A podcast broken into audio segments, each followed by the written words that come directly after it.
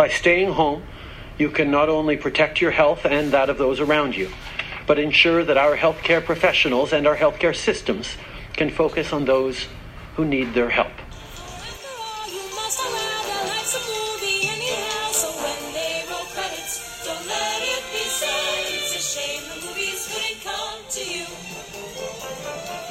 Hello and welcome to Corona Movie Club, my entertainment world's answer to social isolation. Um, so we have a schedule of movies, and we're all going to watch them independently in our own socially isolated homes. And then three times a week, we're going to get together over the internet and talk about them, just like your mom's old book club used to do. Um, except now there's nothing old about it because it's all over the internet, and we're all social isolating so that we don't help spread the coronavirus around the universe. Um, so we have people from all over North America who are participating, and there's going to be different people on each call from the uh, core group. And so every episode, I'm going to come in and introduce the film that we're going to be watching, as well as the names of the people that are going to be on that week's call or that episode's call, because we're going to be doing this three times a week. Um, so I hope you guys enjoy. Let's go to the movies. It's something to do. Today we're talking about Steel Magnolias, which is one of those movies that I'd heard about sort of my entire life. It literally came out the year I was born in 1989. Um, it's called a comedy drama. I guess you can call it that. It's it's definitely the genre is really more like five hanky, um, which is one of those sort of like subgenres that people use um, to describe something that's not. It's like a little bit derogatory.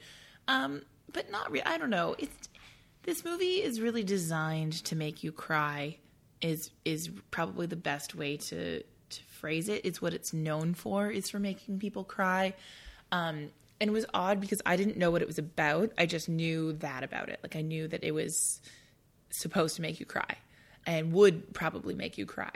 It only succeeded a little bit. Like it's pretty easy to make me cry. So there was, I think I cried maybe once and it was just like a slight tear up um, and maybe not at the part where I was supposed to cry necessarily. Um, but you know, it was it was sweet. Uh, obviously, Dolly Parton is just the friggin' bee's knees. She's just so great always, but specifically in this movie, she's just sassy and fun and wonderful. And um, you can really see how this would have been a play and how it would have played out on stage. Um, I think I probably would prefer it as a play. I don't think there's enough there there to make it a film and really expand that universe. Um, yeah, I don't know. Uh, the the Wikipedia for this movie, um, it, it, I think it's very amusing. It makes a point of defining what a steel magnolia is. Um, the title suggests the main female characters can be both as delicate as a magnolia flower and as tough as steel. My goodness, imagine a female like that. Imagine. Anyway, long story short, I love Julia Roberts, I love Dolly Parton, I like Sally Field. Why the hell not, right? Okay.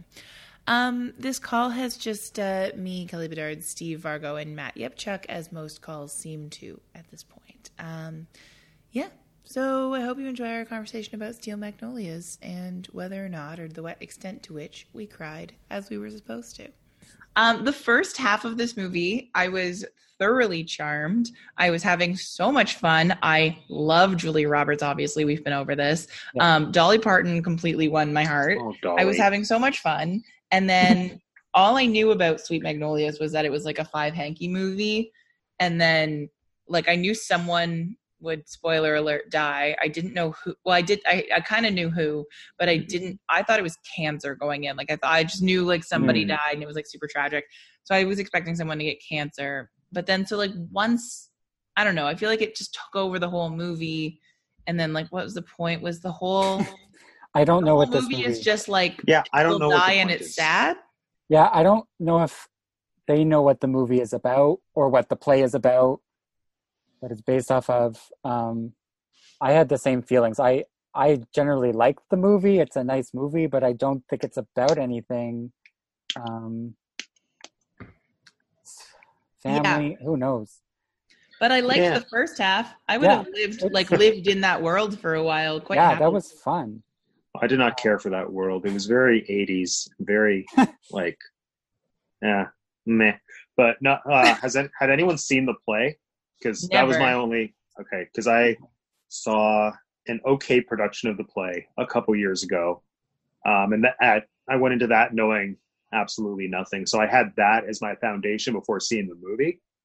Uh, so I kind of knew what was going to happen, but then the main thing that struck me was how well adapted it was into a movie, just in terms of like knowing what the source material is, and then seeing how well they and it makes sense because it was like screenplay adapted by the guy who wrote the play, but he just did such a good job seemingly seemingly of like inserting the characters who weren't like the core five or six of them, like the Mhm. husbands and everything, in a way that to me didn't feel as shoehorned in as I fully expected it to. Uh, just assuming that it would be one of those standard cases where they took a play that's just supposed to be like in one room and then expand it. But I felt like the adaptation did a nice job of showing us the community, which is like the heart sort of of the entire thing. But I also think when you take it out of the play context and you get to see the reality that they're living in, then it sort of diminishes the emotional impact a little bit. Because then that was just where I was finding myself thinking the same thing, like, oh, she's she's dead now. Why, why do I care?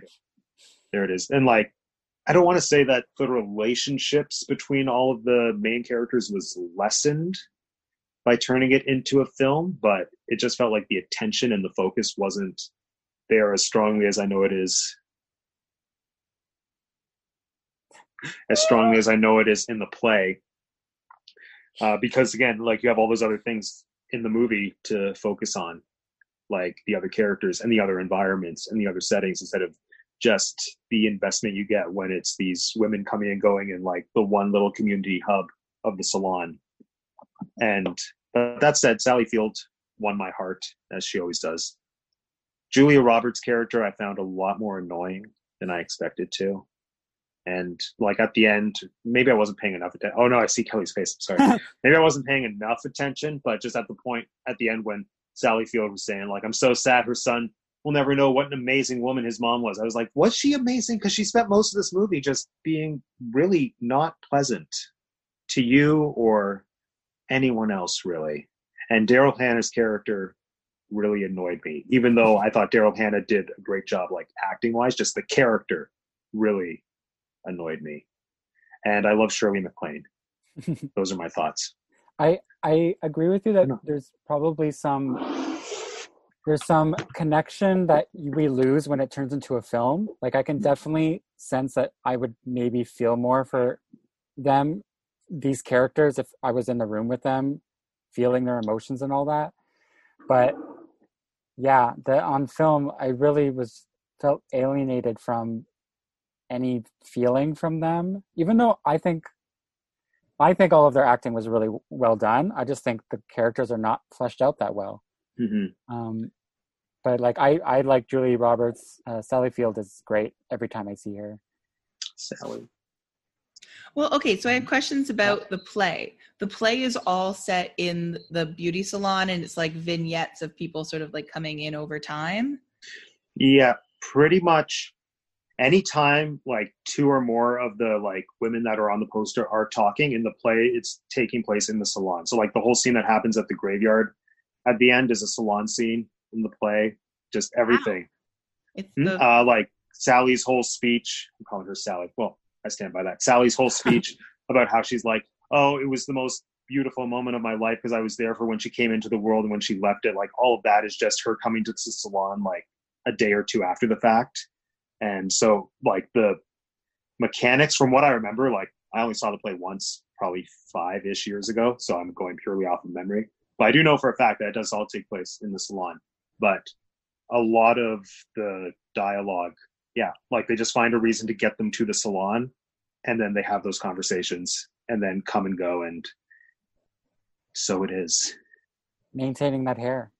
hmm and it was really powerful i think or interesting seeing the difference in being able to be in the hospital for the death scene versus in the play where it's just discussed Mm. and I'm not sure which in that specific instance I prefer because it was really well done. Like and I think again that's mostly because Sally did a beautiful job, and just like when you can actually be in the room and have the tension of like the heart monitor, that's gorgeous and beautiful. But I feel like it has a similarly effective power to just kind of sit in the moment of having her come into the salon and like recount all of that. Plus, also when you see it on stage, at least I remember going in knowing that someone would die, but not knowing who.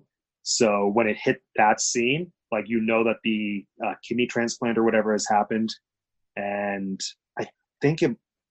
No, yeah, you know that the kidney transplant has happened, and you don't exactly know what the aftermath would be. And so I just remember being in a place of, oh, which one died?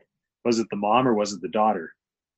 And like that, yeah, that tension was really nice to have versus it just, it's so, it's so, so different having it as a movie versus as a play. And I don't know that it did it any favors, but it wasn't oh. bad. It just wasn't as good as I think I it could if, be. I wonder if there's something missing from the movie because it went to people's houses and the funeral and all this other stuff that when we're in when if we're in the one location like it like that's all in in the Yeah. salon so if it's all in the salon then maybe it's about like these people have these crazy lives out there. Like everyone has these lives that are everyone has their own drama and stuff like that. Like it could be maybe be something about that. And then that would get lost if you actually go and see see their lives and see where they live and Mm. see them going through these things. Even though like they still like they didn't show like maybe the birth like julie roberts pregnancy like the birth. Like let's see if she had any problems there like Mm. were there any problems let's see her get like we we just saw her arm like that was the result of that which is probably from the play but i felt like i Oh, want right, yeah. i wanted more about the disease if that's where this movie was going Mhm. um I kind of liked that we didn't that we just cut straight to and then the kids here and it's okay and Yeah. then like the where they're going in for the kidney transplant and like I do I wonder if when people first saw this movie if there was like a big like oh my god I had no idea someone was going to die because I feel like the one thing everyone knows about Steel Magnolia is somebody dies. Mhm. So I think that like it it be, almost becomes a bit of a like when is she gonna die because each like thing like Mhm. she gets pregnant you're like oh she's not gonna make it through childbirth and she makes it and then you like see a kid and then oh she's gonna die in the kidney transplant and then they just jump far enough ahead that you're like oh that was fine and so it just kind of keeps becoming like oh that's fine that's fine that's fine. And it's almost like kind of undramatic which i preferred. Um but i didn't i didn't like understand. I mean they tipped off who was going to die. If this movie was made now sally field would die in the process of donating her kidney. Um because it would be the person who like didn't do anything wrong and like not the person you expect and blah blah blah. Whereas this when this was made it was very like the person who has like a diabetic attack in the first scene is like that's who it's going to be. Um but what was i going to say? I i didn't really understand the disease. Like lots of people have diabetes and they have kids and it's not as big of a deal. Like what was special about her condition that was so so much more dangerous than every other person I've ever met with diabetes. Like what like I just didn't I feel like we needed a little bit more explanation than I- her mom saying over and over again, you can't do that, you can't do that, you can't do that. yeah i i i wanted more i wanted to know more about what pregnancy does or what diabetes does to pregnancy but i know that you can pass it on to your child so i know like there's a like you probably don't want to do that But that wasn't it. But- it was specifically exactly. it was a risk Yeah.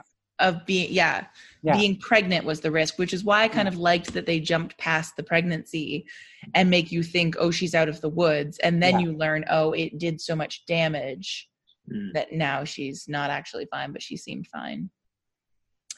I was confused as to like the logistics of. I guess the logistics are important. I don't know. I just felt like the second half of the movie, the charm, um, and the enjoyability. Like I, maybe I didn't feel enough cathartic emotion to justify the loss of what I was enjoying about the first half. yeah like we, we were learning about a little. we were learning about all these characters and their different like they're just different traits and they're different like how they deal with life and how they deal with their own relationships and their family and their dating and like we were just getting interested in these characters and then nothing happens Mhm. Yeah, just one of them dies and then life Yeah. goes on. Which is Yeah. the point. Like there she literally says life goes on. And then Mhm. life goes on and then someone else has a baby and Yeah. they name it Shelby and life goes on. Um but I don't I don't know. And uh, like this is where I think it works so much better as a play because all this is true to not like only this as a play, but a lot of plays really. Like they're just I feel like people are a lot more, and I include myself in this, willing to invest, I suppose, in stories where less happens and it's more about the characters when it's on stage versus the need that we have for stuff to unfold in some kind of dramatically cathartic, satisfying way in a movie. So like when you have it, like like I said, by put when you take this off of the stage and put it on screen and then flesh it out with the realistic setting, then it just it loses some kind of magic, and then you're just left with that was nice. It wasn't bad, but like it doesn't have the same like ugh that it has seeing Sally Field cry in front of you in real life versus having that division of like here's a screen. I think that's right. Yeah, Mhm. it definitely it felt like it should be a play, or that or that the part of it, the parts of it that work well, which are long dialogue scenes, which you're actually not supposed to do in films, and like single setting stuff. We kept we were so rooted in this one place, and then we kept lo- leaving it. Um, all of the stuff that worked was the stuff that would have translated well to the stage. And then on film, I also think there was a bit of an expectations problem with me, which like I just had never seen this film, but I'd obviously heard about this film forever and you know it's one of those like oh this is the funniest story you'll ever hear and so you almost never laugh. Um, but if they don't say it's going to be a funny story before they start you might laugh. And so like i was prepared to cry. I cry so easily. And i cry i cried a little like obviously i'm a very easy crier. But like i did not cry i didn't even need a tissue. I like didn't cry very much at all. And so i was kind of like um i don't know. I feel like if you're not crying what's what are you supposed to What's be the point? Yeah, Yeah. what's the, The- point of this? And I- most I emotional maybe scene for me was uh, when the kid was crying and pointing uh, at like Oh yeah, that was her, uncomfortable. his fallen mother. Like just like the kid knew that something Oh. was wrong. Yeah. Yeah, that was stressful. Actually, I was more real life stressed because I was thinking, how did they get this poor toddler to do this? Did they actually disturb him somehow? Of course they You- did. Yeah. Yeah. That's one of those things I, I don't remember where I got where I heard that recently, but somebody was sort of pointing that out. That like if you see a child Hmm. crying or an animal upset on film, they had to genuinely upset those things because you you can't they don't know how to fake it. or I'm pretty some sure animals you could train, now, yeah. or like within the last ten to twenty-ish years, I think they've been a lot more strict on making sure that doesn't happen. Or at least when I was at York, they like impressed upon us that that's a thing that's unacceptable, unless they were just trying to shape the minds of future filmmakers to not scar people. But so there aren't when- any crying babies in contemporary films. Oh, there are. I think I they feel have like it's to all like random though. crying babies. I think babies they have to hope that the baby just starts to cry of its own nature. and then just like, And, like, for- put it in Yeah, front yeah, yeah, actually, yeah, that's. yeah. I think that's actually exactly what. And it is. usually there's more than one baby, right? They have a Yeah. they have a few babies on set, so the one that's crying, wait for one to cry. Yeah. the one that's crying is like, okay, you got the role. That's sort of you hmm. got you got this scene. Yeah, whatever mood they're in. But like with animals though, like they train them. Well, now like I don't know what they did later on, earlier on, but like a lion is trained to roar and then they get fed. Like Mm. even though you don't want to be in the same like you're not you're still not going to have a line in the same scene as an actor, but like they're going to be trained to roar. they're trained to roar, but in order to get them to roar, you have to cue the roar by upsetting, like doing the thing that will make them roar. It- In the first, certainly in the training process, at least. Well, Hmm. there's I think there's non-abusive ways to train roaring. um, No, but but it, I mean, in order to get inspire the behavior in the first place, right? Well, like how you know? I guess I'm Mhm. I'm I'm saying that when I see lions roar, it doesn't feel like a real roar, a real anger roar. So that's why I'm like, this is just a an actor roar. like a bad Okay, actor. it's possible Yeah. that that's just because they're not a particularly vulnerable seeming creature, and so you're not like worried about. it. No, and also lion roars aren't that powerful or loud. Uh because I don't know how I know this. Probably just because they're big cats. But Yeah, I think in movies. at all that you know a lot about Yeah, I lions. know. Oh no, I think I know this because of. It's probably because of Lion King somehow. They probably told you up. at Disney World that the They probably did, actually. thing. Yeah. um, but yeah, point is, I think for movies they don't use lion roars. Usually they use a sound from usually a tiger or some other kind of big cat because the sound that comes out of a lion is not what you Hmm. think it is. It's a lot. It's very underwhelming. They're also just very lazy animals in general. awesome. Yeah, I mean, if you eat a, a big boar, you're gonna be, you're gonna have a food coma for a good week. It's true. Guys, this episode is about sweet magnolias or so, st- uh, steel magnolias. Not sweet magnolias, which is a new TV show. Um, steel. I don't care for the conversation about- title. I'll say that. well, I feel okay, like the movie was really close to having a scene where they were like, "No, We're like steel. Lynn, you can't you can't cry because because you know the the men they're like steel, but I can cry because we're women and we're like little magnolias. Yeah, was- no, you know what we have to be. We got to be that. steel magnolias. I was very happy that she stopped after she said men are supposed to be like steel and didn't explain and like let us make the mental connection. Oh, Southern women, like there was, they said the word magnolia once at the beginning because they were putting Yeah. them in the pool, and then w- w- word steel at the end when they were talking about the men, and then that was it. And then our brains were allowed to make whatever connections Yeah. of like Southern women are like magnolias, but they're not delicate; they're made of steel. like I'm glad they didn't say it. I I thought we were gonna segue into the the dog being kind of abused. okay, that was a good segue. I had forgotten Yeah. about the dog because I blocked it out because I was so mad because it's such a cute dog. yeah, When And was the dog abused? ugly, and he was the cutest, and that made me mad. just like pulling it around, uh, not really looking at it when pulling it around and seeing like, just like Yeah, Shirley and it's MacLaine is barking, so- great dog owner. And then they do a mm-hmm. whole thing about how she like loves the dog so much. I'm like, show me. yeah, Yeah. But also, it was a very cute dog, and they were just so it mean. was a cute dog. Mm-hmm. I, don't, I don't like it. I don't like it at all. I also had to think about the eggs in the in the back of the car. I'm like, how do you think this is going to turn out, even without it being crushed? Like, I also just hate eggs. when you're driving Yeah. with the eggs in the trunk stacked like that, do you think everything's going to go according to plan? I mean, I I'm okay know. with it. It has nothing to do with the story, but that's what I was thinking in those scenes. I'm like, what are you doing with those eggs in the back of the car? Well, but they have they were doing the Easter egg hunt, and if you were going to use real eggs for some reason because you don't have plastic ones, your options are to like suck out all of the stuff or hard boil them. And sucking out all the stuff is very delicate and it makes them easy to break. And they the kids would all smash them and it also takes a ton of time. No, but, but Sense putting I it feel in like the my car, mom would have. But how else are you going to get them to the play place?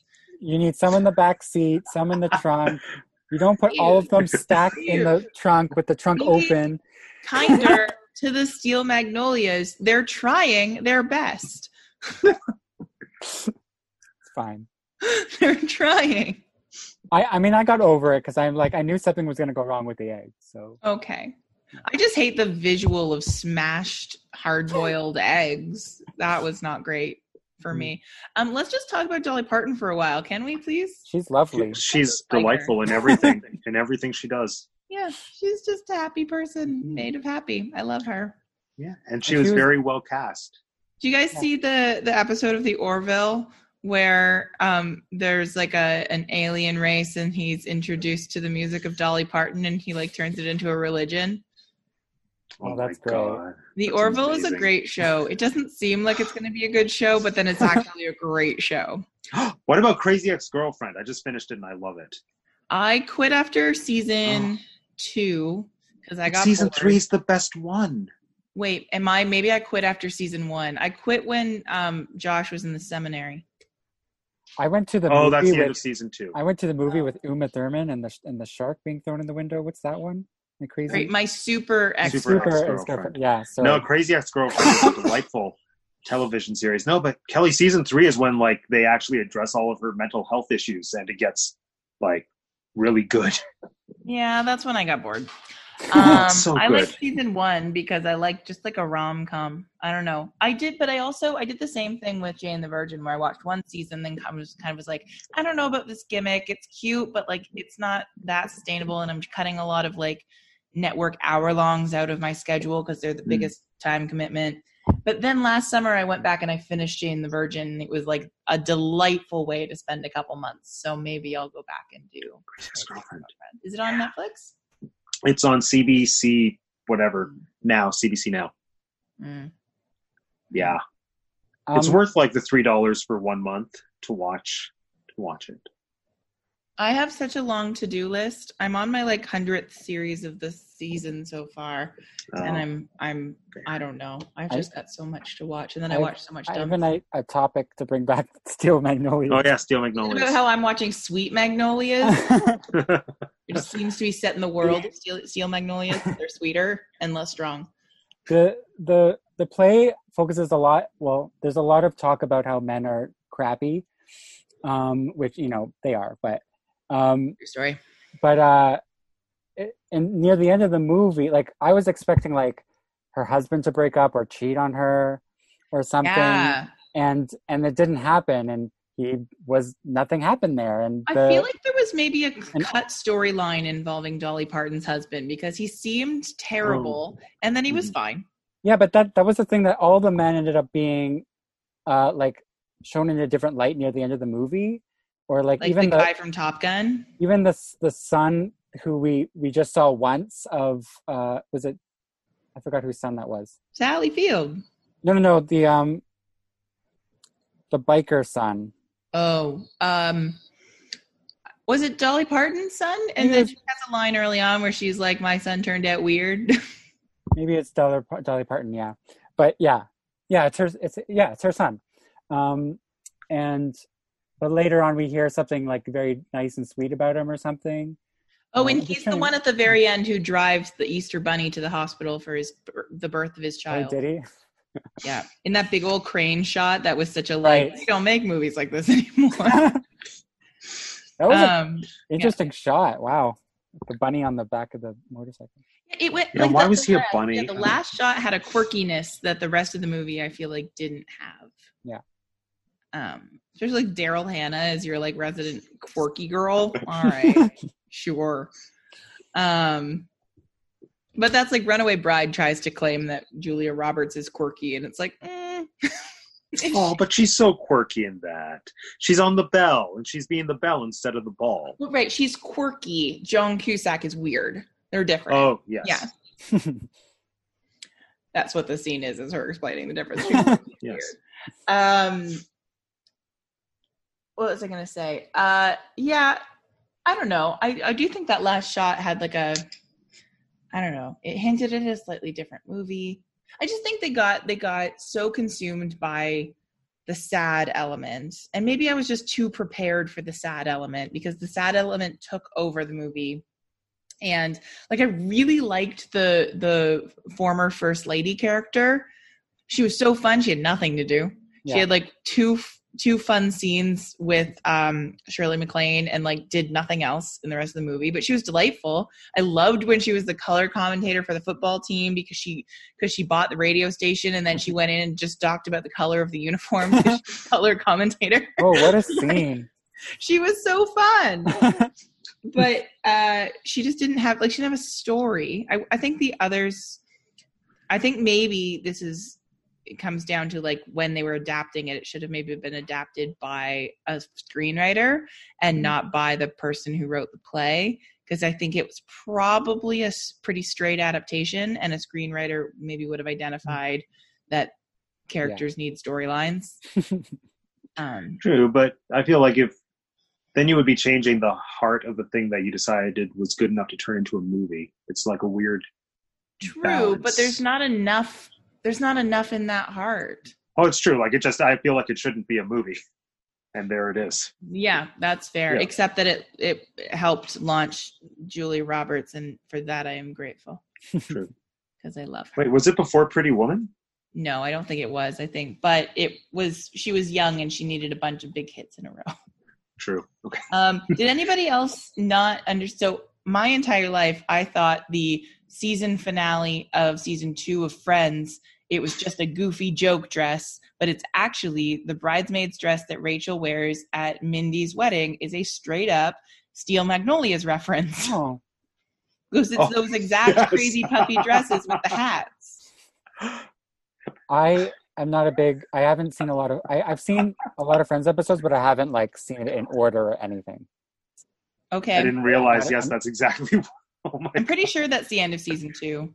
I think it is. Yeah, Yep. that's Because hilarious. Friends is on a slightly different timeline than every every other TV show and every other sitcom. The will they or won't they couple has their big like profession of love or their first kiss or whatever in the season finale of season two.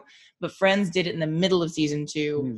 and then they had them break up in season three. And so the the end of season two, nothing really happens. They like go to a wedding, and like, that's it.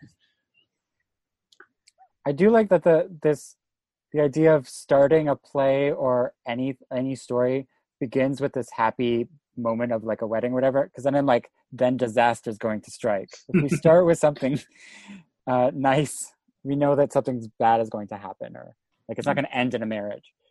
Okay, this was before Pretty Woman. It was one year before Oh, Pretty wow. Oh, Woman. Um, good job, Julia. Yeah, Julia, I love her so much. Well, she has to have been really. This would have been like ten years for my best friend's wedding, Yeah. and so she would have been like twenty when she did this. My sister idolizes her. She's listening. Her hair really annoyed me in this movie. It was too big. Well, her hair in this movie is fascinating because she at this time had big old curly hair. And the way her hair is styled in this movie is so definitively we're trying to make we're like brushing out curly hair. We're not straightening it, but we're brushing it out. And like which makes it big. I don't know. It was it was a lot. But I did I loved actually I'm glad you brought that up. I really enjoyed watching Dolly Parton do her hair. like that while that scene was playing out dolly parton was just like like it came out of the curlers and i was like oh that looks beautiful and then she teased it and i was like okay what are you doing and then it got bigger and bigger and bigger that was a lot of fun for me i enjoyed that quite a bit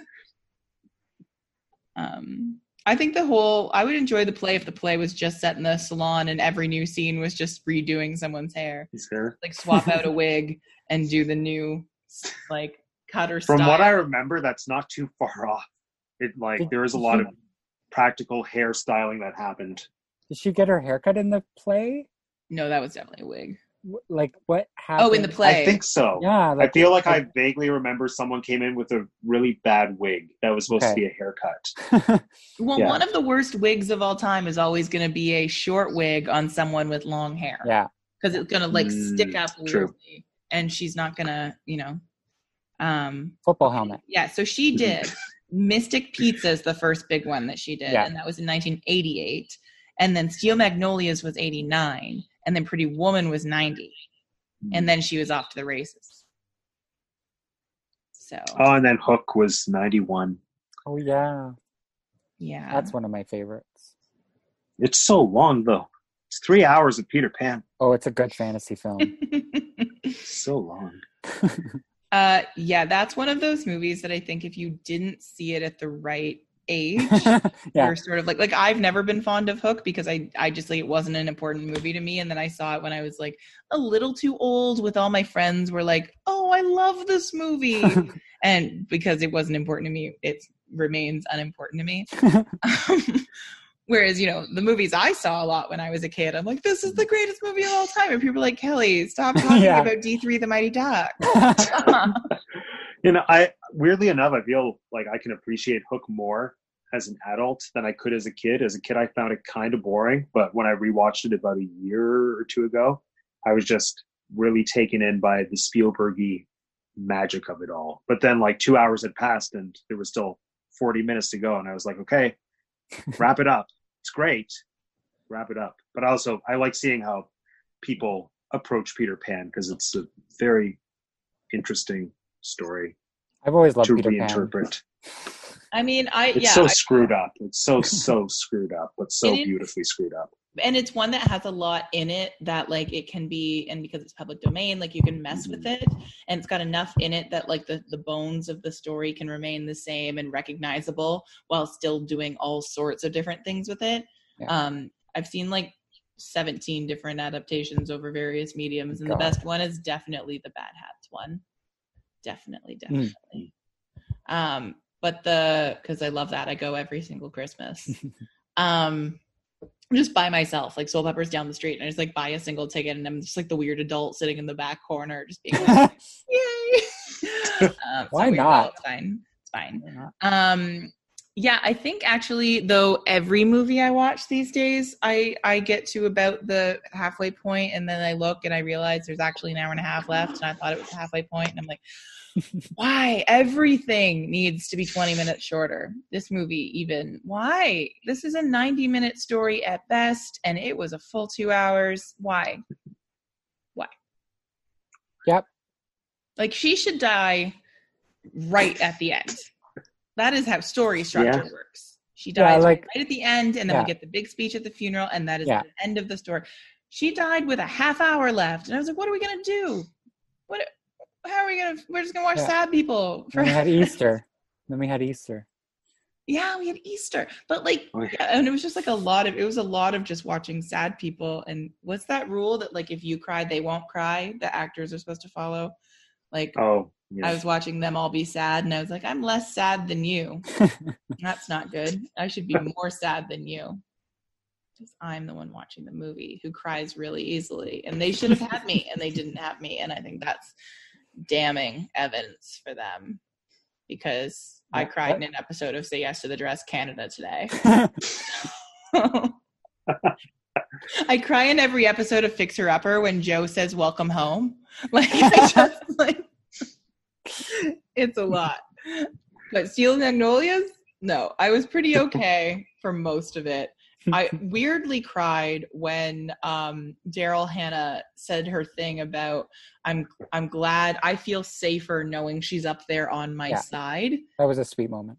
it was sweet, but it was also like it was not. I did, would not expect that to make me cry, like the weird heaven stuff. Mhm. Um, but there's something about someone being on someone's side that always gets me. Like if you say the phrase "so and so is in your corner," I will just start to cry. There's something Aw. about like the metaphor of like having someone's back and like be someone being in someone's corner. And I'm just like, she's there and she's on Oh, your side and like- she's looking out for you, random acquaintance from the salon.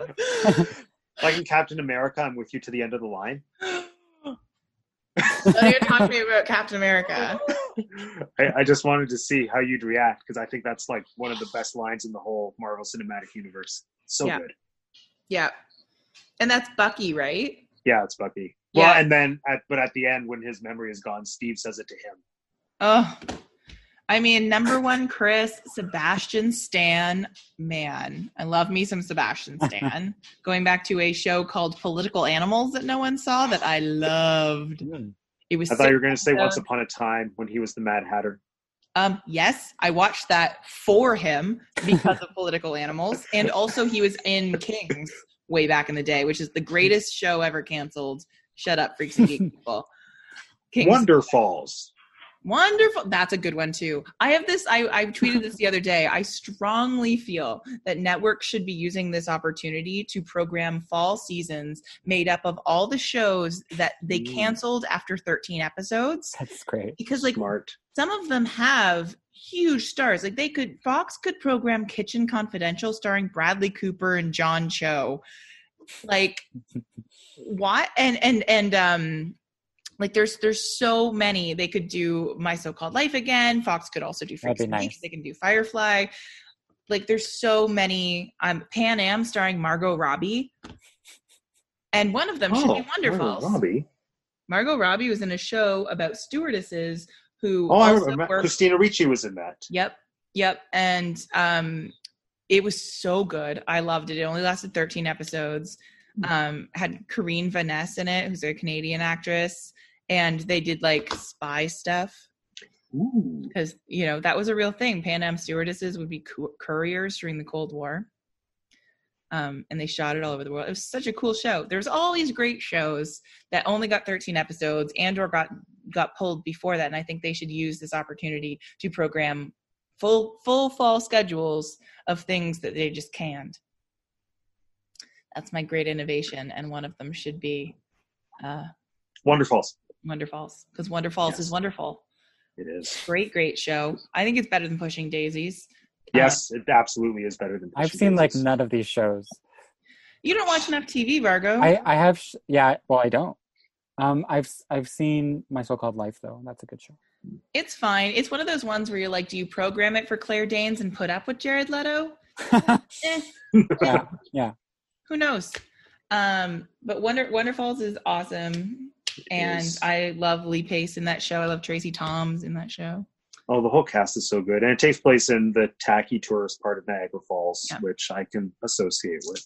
it's in a very surprisingly rich subgenre of television shows about prophets um that like has at least four or five titles in it of like people who have it's like quirky dramedies about someone who has a random um superpower type thing that requires them helping someone a new person with their problems every week like Joan of Arcadia was like that. Wonderfalls is like that. Eli Stone was like that. Zoe's Extraordinary Playlist, which everyone should be watching, is like that.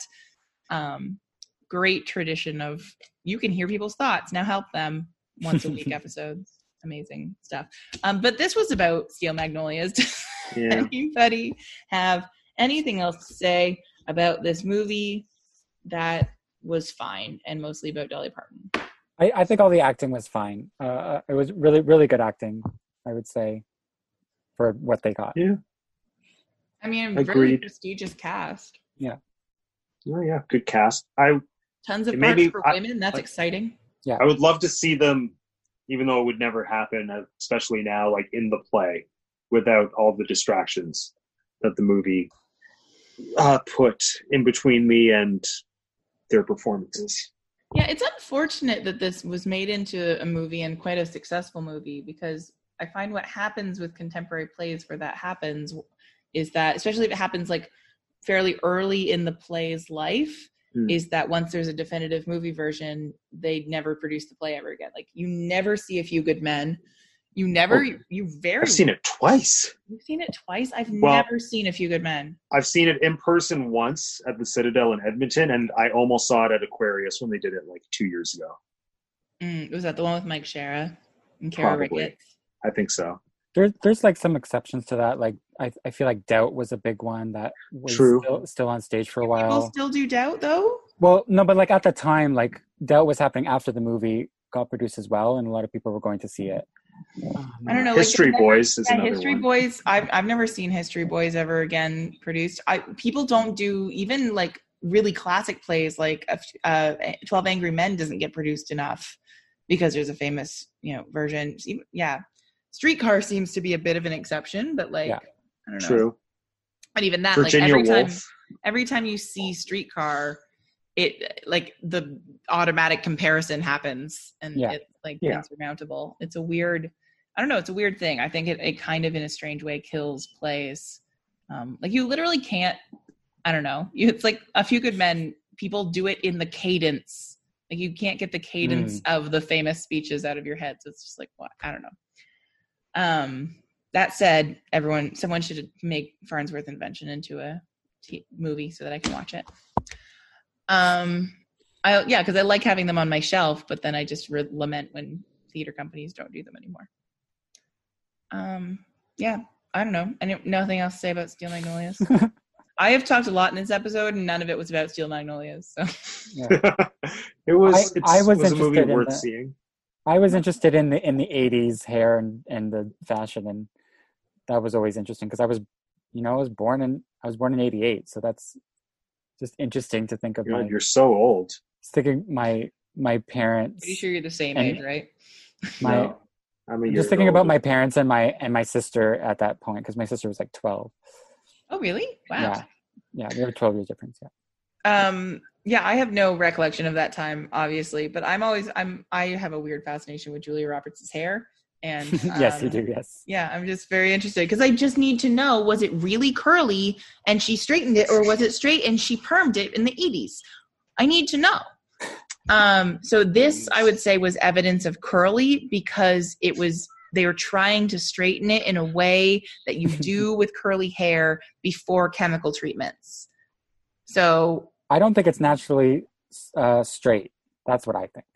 yeah, I think it's naturally curly. Yeah. I'm also curious as to the color because it was red for a while there. So who knows? She dyed she dyed her hair for I forgot what movie it was. Pretty Mystic Woman? Pizza. No, I think it was Mystic Pizza.